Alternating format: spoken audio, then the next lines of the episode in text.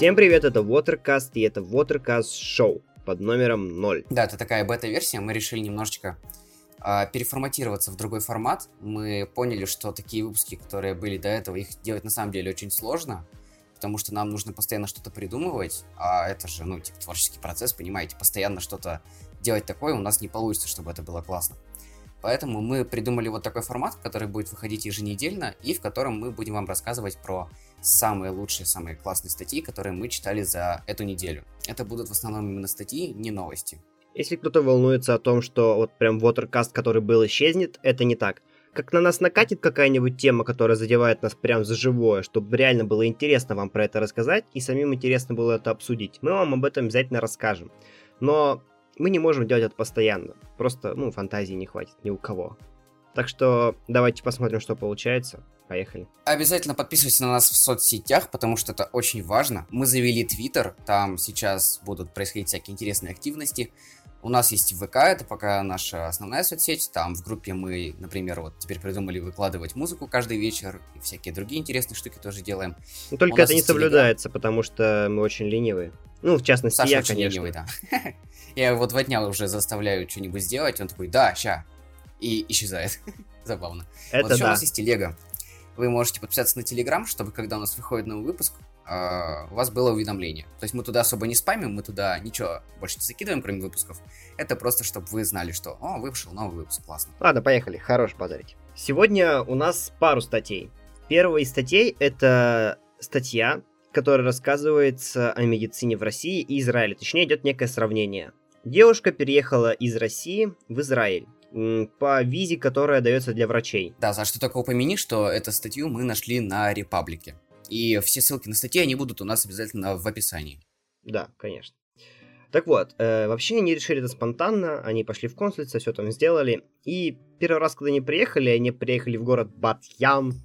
Честно, что это такое, я не знаю, где это. Но в любом случае, первые впечатления от страны, от города были такие, что жарко, вокруг помойка, и надо вообще домой уже ехать. Но потом, когда начался процесс обучения, они въехали в город, им дали бесплатную квартиру. То есть она вообще полетела туда с мужем и с ребенком. Муж врач, да, и она врач. Представьте, как это рассказывает человек, то есть они подорвались спонтанно и просто уехали в другую страну, вообще никак этого особо не планируя. Это забавно уже само по себе. А Израиль, он не пнул их на улицу доедать объедки, он им дал квартиру, он им дал обучение. То есть он действительно волнуется о приезжих.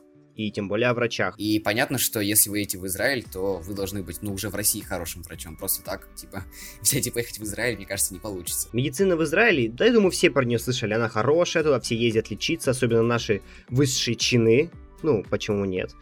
Так вот, вообще, вот, когда мы приходим к педиатру в России, врач просто смотрит на нас и начинает думать, что же это может быть. Может быть, это так, а может быть, это так. В Израиле же у них есть специальное чтиво, то есть книги, какие-то, может быть, это даже не книги, просто ресурсы информации, в которых идет все по полочкам, как в учебнике физики. Есть это, возможно, это. 2 признака — это болезнь. И вот у них все по полочкам разложено. Они точно определяют симптомы и потом точно определяют болезнь. И это на самом деле очень классно, потому что когда ты приходишь к врачу, тебе не приходится сталкиваться с неопытным специалистом, тебе прямо сразу говорят, что, куда и чего. Все точно, все по полочкам. Там нету разделения на интерн, допустим, на медсестер, на врачей.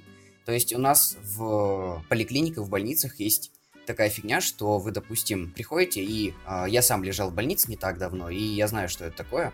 К вам приходит несколько врачей, и вам даже не говорят, что вот конкретно этот врач ваш лечащий, а еще есть несколько такие, какие-то дополнительные, которые тоже приходят, что-то тебя спрашивают и уходят, и ты даже не знаешь, кто это. Смотрят. Да, просто смотрят тебя.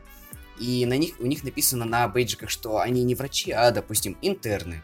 Так вот, в Израиле, как только вы заканчиваете университет, какое-то высшее учреждение, у вас сразу же вы считаетесь за врача. И все врачи, сколько бы лет они там не работали, 40 лет или у вас первый день, вы врач.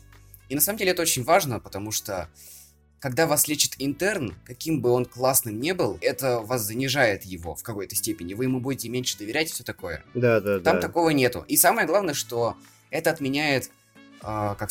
разделение. Да, и дедовщину внутри самой больницы.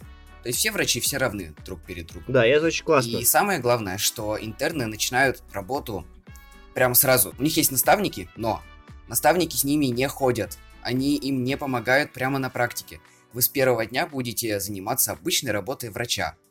И при этом ваши наставники вам доступны всегда. Прям 24/7 вы можете им позвонить, что-то спросить. Но самое главное, что у вас очень много своей самостоятельности, и у нас такого нету. Давай немного не торопись все-таки, давай скажем вообще про процесс обучения. Да, давай. Вот девушка вот это рассказывает.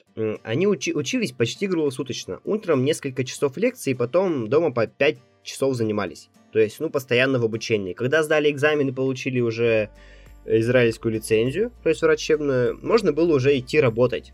Она так и сделала, она пошла дежурить в роддом. Вспомните наших медсестер, которые дежурят в роддоме. Они еле-еле сводят концы с концами, они получают копейки. Слушай, ты разве ты в этом так уверен? Да, медсестры получают копейки, да, это так. В роддоме. Да и да хоть где, в любой больнице. Медсестры это низшая каста, так скажем, вот как ты говорил. И вот эта девушка, она работала там с 4 часов до 8 утра. Да, много.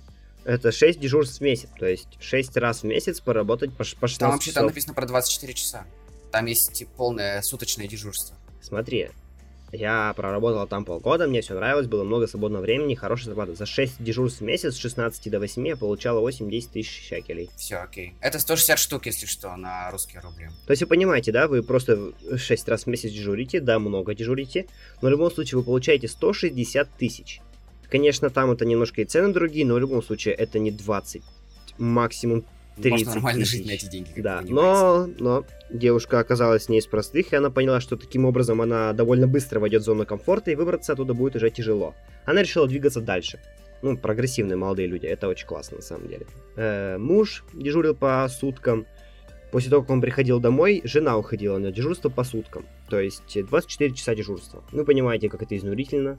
И эта девушка рассказывает, что дочь они видели поочередно. Вместе они очень редко выбирались, только в какие-то выходные. То есть они одновременно и учились, и работали. Нужно сказать, что учеба в Израиле еще отличается тем, что там есть единый учебник для всех, абсолютно всех университетов. Нет, слушай, ты немножко неправильно говоришь. В Израиле не всего один учебник. Имеется в виду то, что основное обучение происходит именно по нему. Дополнительный материал, конечно, могут всякие. Нет, естественно. Да, окей, это важно. Важное замечание, окей. Вот, мы сказали про процесс обучения, про все. И надо еще отметить. У нас очень любят ребята в больницах обсуждать взятки, так скажем. Даже не взятки, поощрения врачам. То есть вы понимаете, да, принести конфету, принести денег, принести коньяк. Как вы думаете, врачи, которые внутри себя еще не прогнили, так скажем, и максимально не коррумпировались, им приятно? Вот эта девушка говорила, что ей всегда было неприятно, когда ей приносили конфеты или деньги какие-то. В Израиле все наоборот. Максимум родители ребенка через месяц, когда он там выпишется, могут принести на все отделение тортик. Но это такое... Речь про реанимацию, важно понимать. Да, то есть если просто это что-то обычное, то... Какая разница? Да нет там такого тоже, понимаешь? Если врач хорошо, врачу не надо ничего, он хорошо зарабатывает, у него все в порядке, ему не надо никаких лишних вниманий уделять. Врач, это просто профессионал, который тебя лечит. Все. Это правильный процесс, то есть вы не привязываетесь к врачу, это просто человек, который должен тебя вылечить и все. Так вот, израильских врачей во время обучения прямо учат тому, как объяснять родителям, допустим, при отказе от прививок, что это ваша ответственность, это на ваших плечах. Как сказать родителю ребенка, что он умер только что в реанимации. И если эти курсы не пройдены раз в 2 года, они лишаются лицензии. То есть все очень жестко с этим. И это правильно, я считаю. Так надо делать везде, так надо делать у нас. Но всем, конечно же... Это не тот подкаст, в котором мы ругаем Россию, Саша, это другой подкаст. Да, согласен. В общем-то, вы, наверное, поняли, что Израиль от России отличается не просто тем, что там лучше жить. Нет, там абсолютно другое отношение к людям, к медицинской работе, ко всему. Допустим, у нас в России в медицинской системе нету единой базы данных. То есть базы данных, в которую вносились бы все болезни, все обращения пациента к врачам. И таким образом иногда бывает тяжело выявить. И, допустим, в Израиле есть общая база данных. Кто, куда, когда, к чему, кому ходил. И был случай, пришла девушка. У нее были какие-то проблемы, сильные проблемы. Она говорила, что у нее болит вот тут, болит вот там. И после пары проверок врач решил зайти в общую базу данных. Он проверил, и она была уже у многих врачей. Больше, чем надо, уже и проверили. И по итогу они поставили... С теми же проблемами. Да, с теми же проблемами. И ничего не решилось. Хотя, все вроде в порядке. По итогу ей поставили диагноз, что она просто психически больная. Она придумала себе болезнь, ее воображала. Это было понять легко с помощью базы данных, что она не первый раз приходит с одинаковыми симптомами, совсем одинаковым. То есть, если у нас в России человек придет и начнет изображать из себя что-то, и по итогу ему даже и скажут, что да, вы психически больной, его просто выпишут. Максимум, там, у него будет реабилитация какая-то, и все. Если он в следующий раз... Если он придет в другую больницу, никто об этом не узнает. Да, он придет в следующий раз с точно такой же фигней, и ему скажут, давайте лечиться. А посмотреть нельзя. Причем, это не такой, жизненный случай, который ты рассказал, это что-то такое из ряда вон все-таки выходящее. Да. А гораздо полезнее это бывает, когда вас, допустим, в каком-то очень тяжелом состоянии приводят в скорую, и если бы врач мог узнать, какие у вас есть патологии, какие у вас есть заболевания, ему было бы гораздо проще поставить диагноз и, допустим, начать операцию какую-то. Иногда это действительно может спасти вам жизнь. Я не знаю, у нас, например, в поликлинике есть вообще база данных, которая по поликлинике работает. Ну, это чисто по поликлинике. Я скажу, что она даже там ломается периодически. И какие-то записи, там что-то постоянно теряется. Самое забавное, что в эту же поликлинику ходит мой брат. Естественно, у нас одинаковые фамилии. И иногда врачи просто такие по фамилии вбивают в базу данных, видят две одинаковые фамилии, такие, наугад. Понятно. И теперь мой брат болеет моими болезнями, я периодически болею болезнями брата, такое. Да, система наша. Еще чем хороша вообще база данных, есть старшие врачи, точнее их не так называют, наверное. Есть такие врачи, которые сидят дома, у них есть доступ к этой базе данных, и они довольно опытные. То есть они уже такие старшие ребята и могут позвонить молодые врачи, и в случае, если они что-то не могут понять и что-то такое, и могут помочь эти врачи прямо по телефону. Они посмотрят в базе данных, что произвелось, что было сделано и что-то такое. И они просто после этого помогут. И это очень удобно на самом деле. То есть не обязательно ехать в больницу, это можно сделать все дистанционно. А в случаях каких-то экстренных это может прям спасти жизнь, да, действительно. У нас есть еще одна интересная статья. Статья, кстати, взята была на DTF. И ссылочку мы тоже оставим в описании. Многие из вас знают, что такое Fallout. А может быть, кто-то и не знает. Fallout — это такая игра, в которой весь мир подавлен атомной войной. То есть везде взорвались атомные бомбы, все попрятались по убежищам, потом из них вышли. Многие из нас представляли, что будет, если в современном мире начнется атомная война. Неужели это все? Это все ракеты уничтожат всю Землю, Земля расколется на атомы и все. Конец всему живому. Но на самом деле... Все не так печально, хотя я тоже думал до недавнего времени, именно так. Давайте мы вам прямо сейчас расскажем, что же будет, если вдруг самые нервные лидеры наций захотят атомной войны. Мне вот сейчас в последнее время все кажется, что мы все ближе и ближе к этому. Вот, допустим, Дональд Трамп сегодня показал себя в очередной раз не с лучшей стороны. Он приехал к детям, все показушные приезды в детский садик, президент на одном языке с детьми. И он там вместе с детьми сидел и рисовал американский флаг. Неправильно его нарисовал. Да какая разница? Почему тут флаг? Подожди, мы обсуждаем немножко другое. Да нет, я просто о том, какие у нас иногда бывают лидеры. Этот же человек, если что, красный чемодан... Ой, красную кнопочку в чемоданчике. Если что, я хочу развеять мифы. Я знаю, и думаю, многие знают, что красный чемоданчик, он не активируется одним лишь желанием Дональда Трампа. Конечно. Для того, чтобы чемоданчик активировать, чтобы ракеты полетели, нужно 10-15 человек.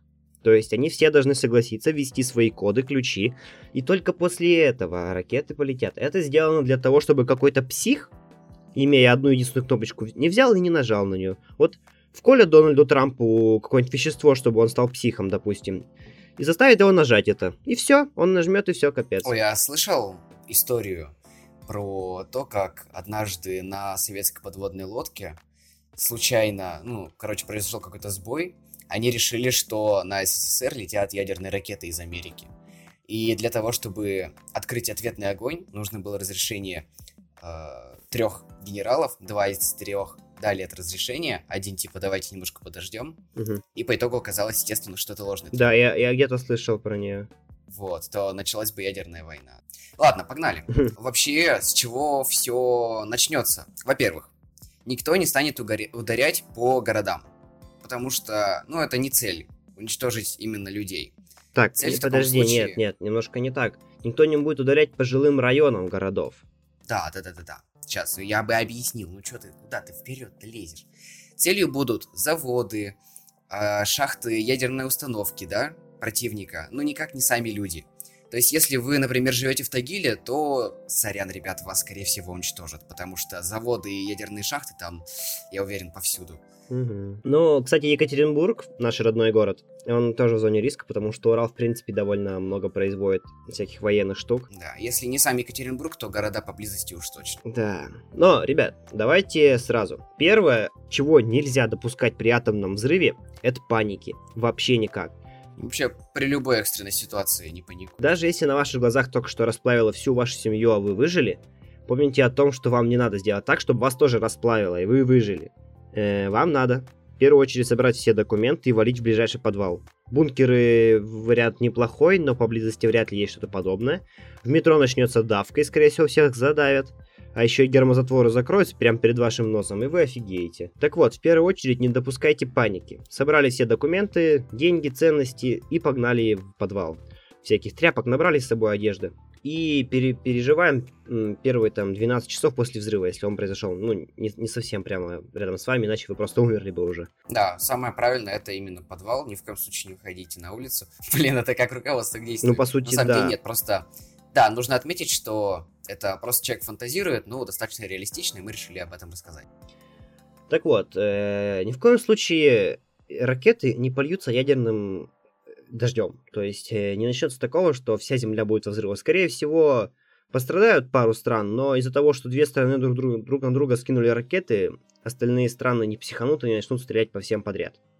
Это проблема двух стран, чисто двух стран. Да, но мы рассказываем про самый вероятный сценарий, естественно, это Россия и Америка. Да. Самое страшное, что после ядерной войны начнется обычная война. И это уже прискорбно.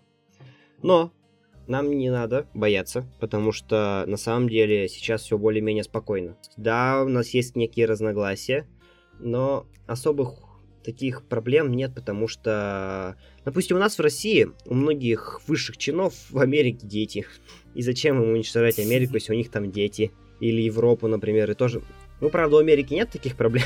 Но в любом случае, у нас довольно позитивное отношение, то есть совсем прям угрозы войны нету, бояться пока не стоит. Самое большое заблуждение, связанное с ядерной войной, это то, что сразу же после удара наступит ядерная зима.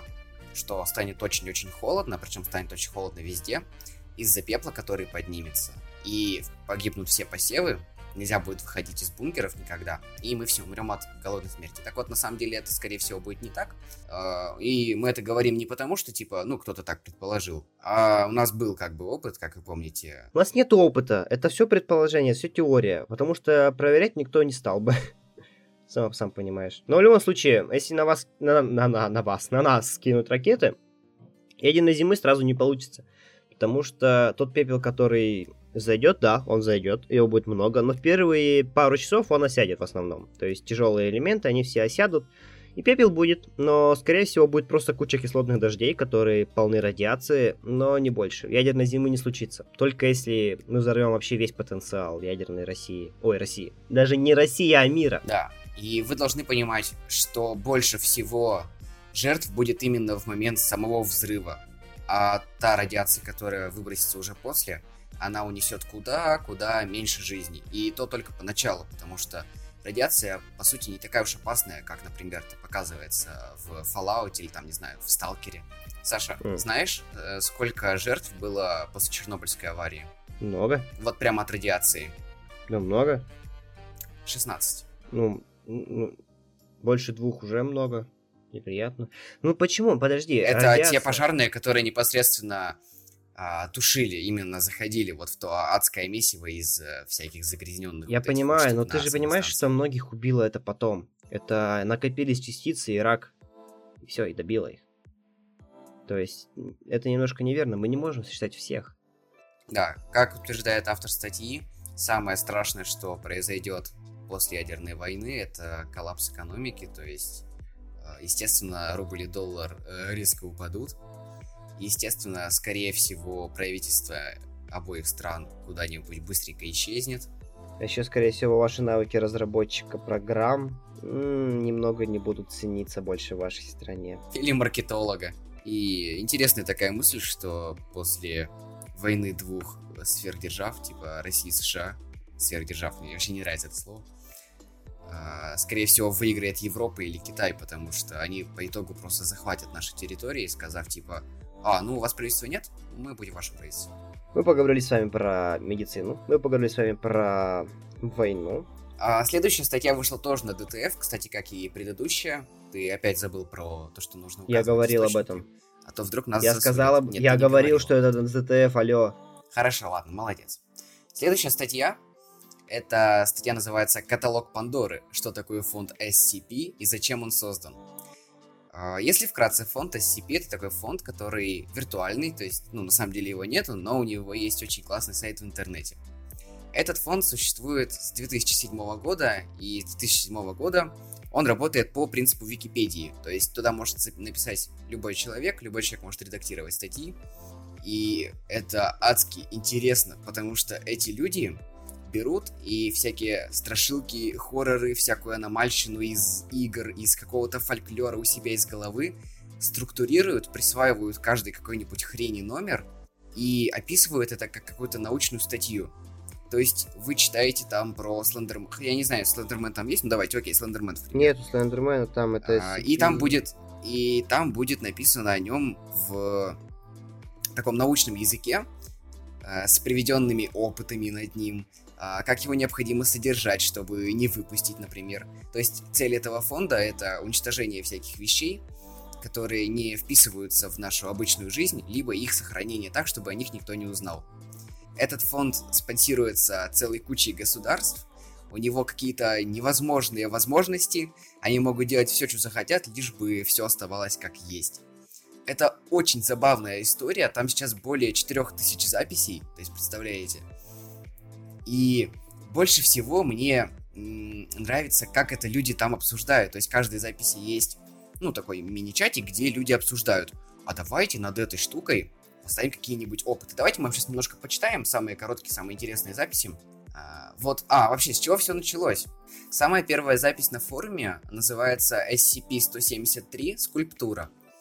Это рассказ о скульптуре, которая выглядит как непропорциональный человек, у него непропорционально большая голова и очень маленькие конечности, ноги и руки, при этом массивное тело. Короче, такая очень уродливая штука.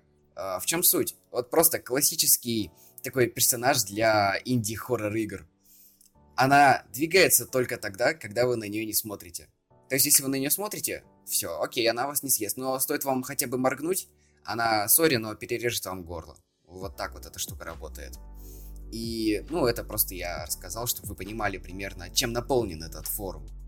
И в нем очень много интересных идей, вроде, например, огромного книжного шкафа, который... Даже не шкафа, короче, представьте себе дыру в земле, которая уходит куда-то невероятно вниз, так глубоко, что невозможно найти дно. При этом дыра со всех сторон окружена книжными полками, на которых стоят книги.